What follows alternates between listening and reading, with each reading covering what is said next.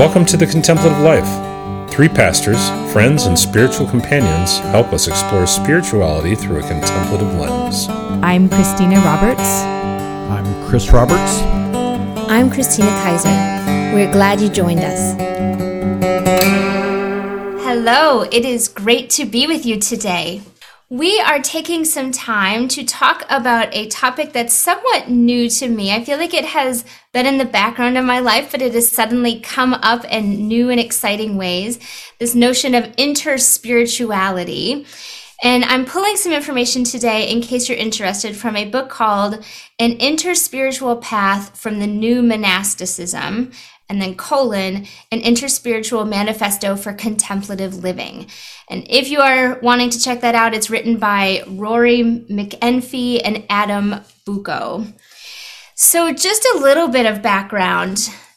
The way that they talk about it historically is that it all started with these interfaith conversations, which actually seem to go back to the late 1800s, where people were willing to get in a room, talk about their faith, and even if your faith was different than mine, to sit there, be respectful, and just be together, if you will. But then as time has gone on, there is sort of an evolving process to this thing called interspirituality, where they talk about interspirituality as sharing our faith experiences, not just talking about them, but inviting people in to a faith experience that we have in our tradition and saying, I would love for you to come and join me. So it's experiential in a spiritual way, not just conversation. So maybe I'll just take a pause there. What do you guys, what is your experience with all of this? Yeah, I think this is also, I would say, a newer topic for me, and especially the terminology of interspiritual as opposed to interfaith. And I think sometimes, at least in some of our pr- previous training, there was um, definitely we studied like world religions when I, I went to school, Bible college, etc. But it was more from a like a, a heady intellectual comparative type of a thing where you're dissecting what's different about our faiths and what are the almost like what's wrong with the other person and what's right with us type of a frame. And so in more recent years, I think revisiting this idea of interspirituality, again, not from a heady place or an argumentative place, but from, wow, there is so much that we have in common. And I would say probably about eight years ago, Chris was involved with um, a group of Muslim students at the university and having some interfaith dialogue between, and the starting point was what are the similarities between the two faiths and religions, which was just so fascinating. So, so I, am glad that we're diving into this topic today. I have had some experience with what I would consider to be interfaith, and a lot of that seemed to center around sort of deconstructing their own faith tradition. And so it's like you bring up sort of the negative aspects of how you've been in a tradition for your whole life. And then after discussing all that, you get around to how do you want to move forward. But I really like how this frame of interspiritual from the get go says, we're talking about these experiences, these positive experiences that we're having that are transformative. And so I really like coming from that angle. Yes, you guys are bringing up um, another word that comes up a lot, or two words actually perennial wisdom. This notion of shared common core spirituality, things that are shared eh, from tradition to tradition. And so I am with you. I feel like I have never enjoyed being like you over there and this is what's wrong with you and and, uh, and this kind of fighty feeling. We've talked a lot about the no us versus them in my faith circles. This seems to bring that alive in a new sort of a way that I can really we can bless one another, experience one another's faith traditions together. So great. Chris, maybe just to add to that, I, I do appreciate deconstructing faith with people from other faith traditions. And so a, neighbor of ours comes to mind who uh, he's originally from India and he currently is a doctor here in the United States. And just wrestling with some of his Hindu upbringing that he no longer ascribes to and some of the justice issues and things like that because he came from uh, a wealthier family, higher caste system, etc and yet there's something in him that doesn't want to just shed all of his Hindu background because there's cultural aspects to that as well. And so talking to my Hindu neighbor about his experiences and what's the core of some of these Hindu beliefs, etc., that I can still ascribe to really helps me as well from my faith tradition. And so I like how you're saying, Chris, that that we can come together with commonness I think Christina, you're highlighting that, but also as we're deconstructing, sometimes it's refreshing to hear someone deconstruct from a faith that's very different from mine because it maybe highlights some blind spots that I otherwise would have missed. Mirabai Starr, she gives a talk that's become, I think, pretty famous now, uh, The Bees in the Garden. And so she talks a lot about this I want to be like the bee. I want to go and find the nectar, right? But I'm I know what is poisonous and I avoid the, so there is an element of that even in the interspiritual conversation of looking around and saying this is good and it brings fruit and love into the world. And so actually this woman I know uh, she was saying not too long ago that her personal definition for the contemplative is extending love and receiving love.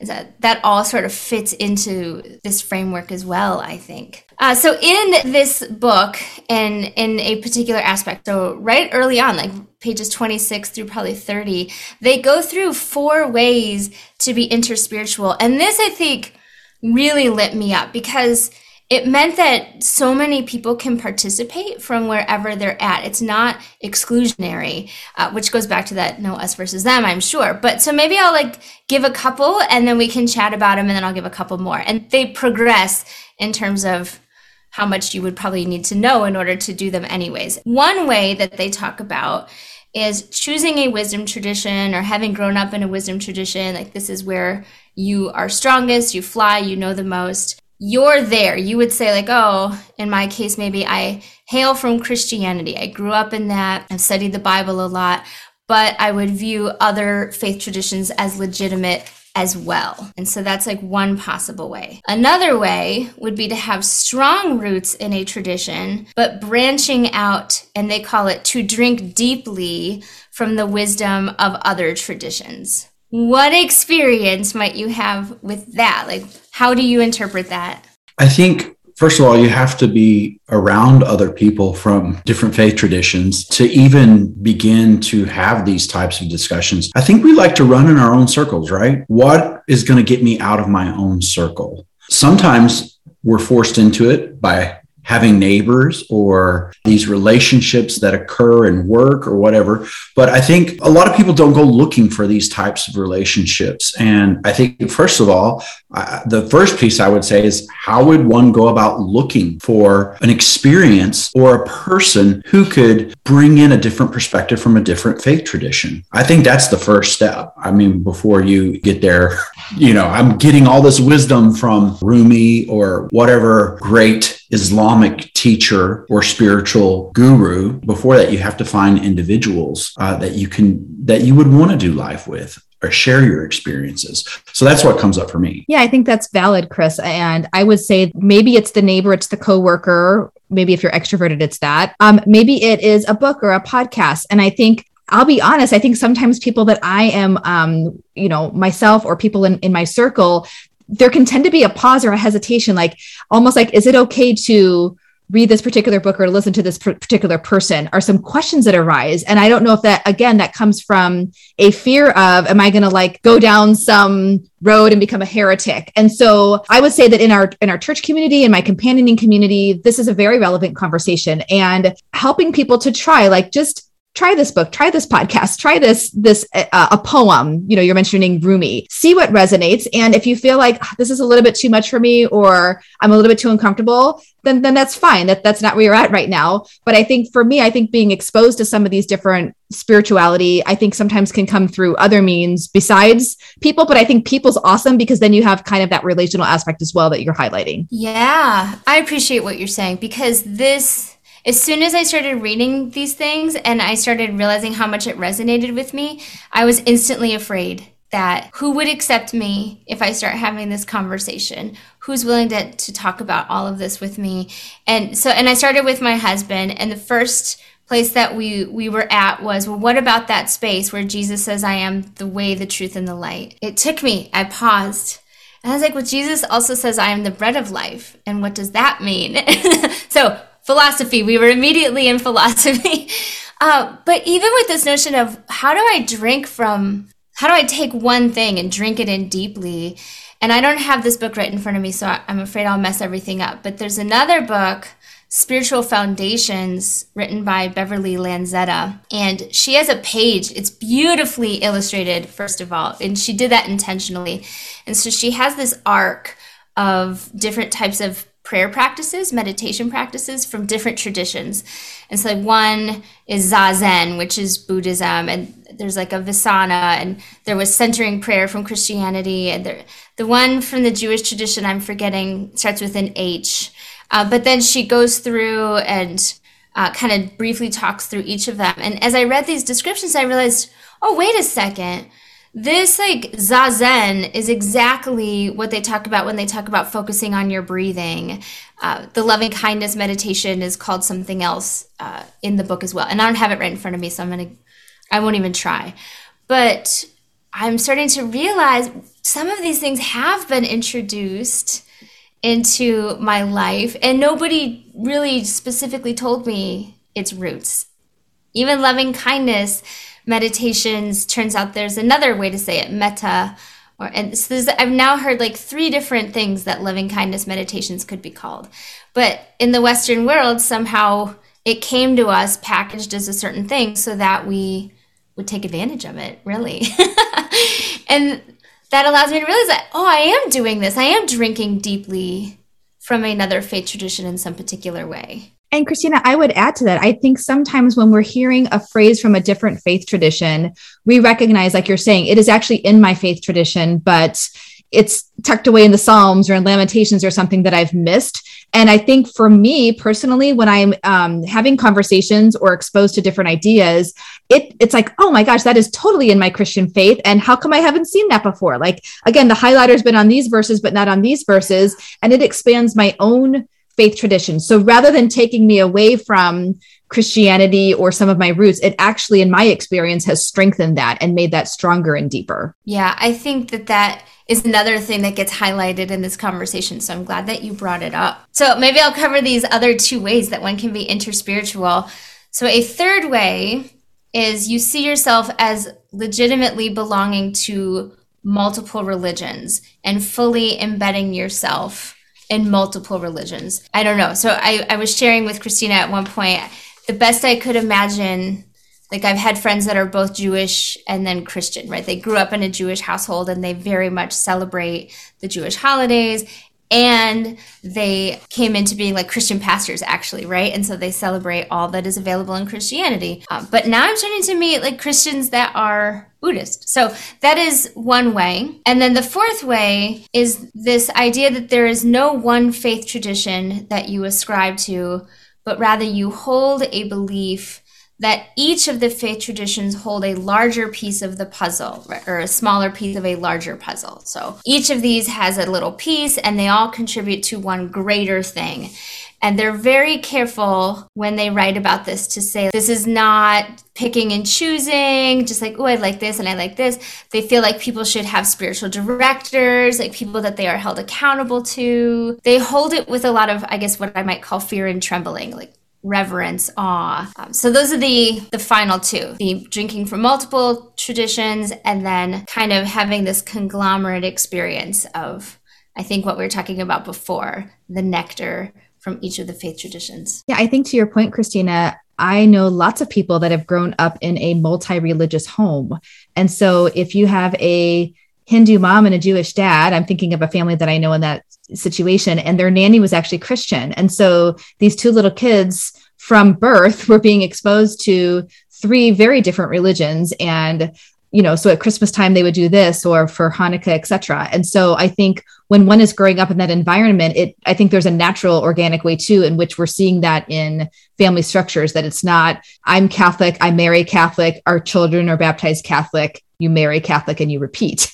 I don't think that's the landscape anymore in which we're living. So I think it makes sense that even from birth, people would grow up with multiple religious experiences in their household. Yeah, I agree. I think I think that's the landscape that we're in nowadays. I think it was easier whenever you lived in a community, a smaller community that sort of repeated itself over and over again for generations. With everything being so global and people traveling and, and moving to different places, I think we're being exposed to a lot of different experiences. And so I think something that comes to my mind, and I was actually shocked uh, this was a number of years ago, but I heard a sister say, I, I, come from a Catholic tradition, but I drink deeply of all the traditions. I'm not even sure what I think of all the different traditions. I'm like, well, you're not sure about what you think about your upbringing, or you're not sure what you think about your Christian faith. That's exactly what she meant. I think she she's gotten to a place in her life where first of all she's the most loving person that I think I've ever come into contact with and she just receives people so openly. From that perspective, like how can I be that open to other individuals is inspiring. You know, somebody that says I'm not sure about my own faith. I'm not sure about other faiths, but I drink deeply of all of them. And I want to continue to move forward uh, drinking deeply of other relationships. And i think that's that's inspiring to me. Like how can i have an openness to other people and radiate such love and acceptance for them? Um, so that's what comes to mind as we're talking about the nectar of all these different faith traditions. Thinking about when when two people get married you have your own family upbringing etc but you're receiving in another family's tradition and personality and experiences. And i think the hope is that that enriches you and helps to inform then your family etc and so again i think there's a lot of wisdom to that openness with also the understanding that we all have different comfort levels with that. And i appreciate that you're kind of naming christina this isn't you know the cafeteria spirituality where we're just picking and choosing this sounds good this sounds good this is hard i want to get rid of that. Like there's parts of my faith tradition that are difficult but i'm committed to my faith tradition and i'm willing to work through some of those hard spots. And some of them i don't have answers to and i have to sit with the question. And when i go to other places it's not so that i can then you know um, walk away or cut and paste and choose but okay I, i'm still sitting with some of those mysteries of my faith that i don't understand and that's okay. And so so yeah I, I appreciate that it's not some pluralistic pick and choose cafeteria thing that we're talking about but I, if i'm hearing you it's actually going even deeper and being even a little bit more rooted if, if which kind of seems the opposite but i think that's what i'm hearing you say I'm, from everything that I'm seeing, there is a sense of deep respect, right, for the spiritual self, the the deepest core of who one is, and and I think a few things have been named that are really helpful too. They do talk about this notion of some people are born into it because of right. I had a mom that was this way and a dad that was this way, and, and a nanny adding a third. That's fabulous. Uh, and then others seem to describe kind of like this this nun that you knew um, i just can't help it right? I experience the divine in all these places and i can't deny that i'm experiencing that. Something lights up and resonates and when i am in any space i just sort of like that conversation about the thin spaces even right? I find the divine there and i can't help but acknowledge that which i find so exciting. Again because it, I think for years I did live in a fear based, if you don't get it right, somehow you're in trouble. And to live into this freedom of the divine is everywhere. And it seems to create, it seems to bring out even more, as best I can tell, that this connectedness to other people only grows stronger in this type of a practice and not even just to other people there seems to be a real sense of um, connection to all living things. It seems to broaden and broaden as you deepen in it. You guys thank you for having this conversation. I am just like overflowing with these ideas lately so i'm glad that we could process them here and hopefully we'll be able to keep talking about it as time goes on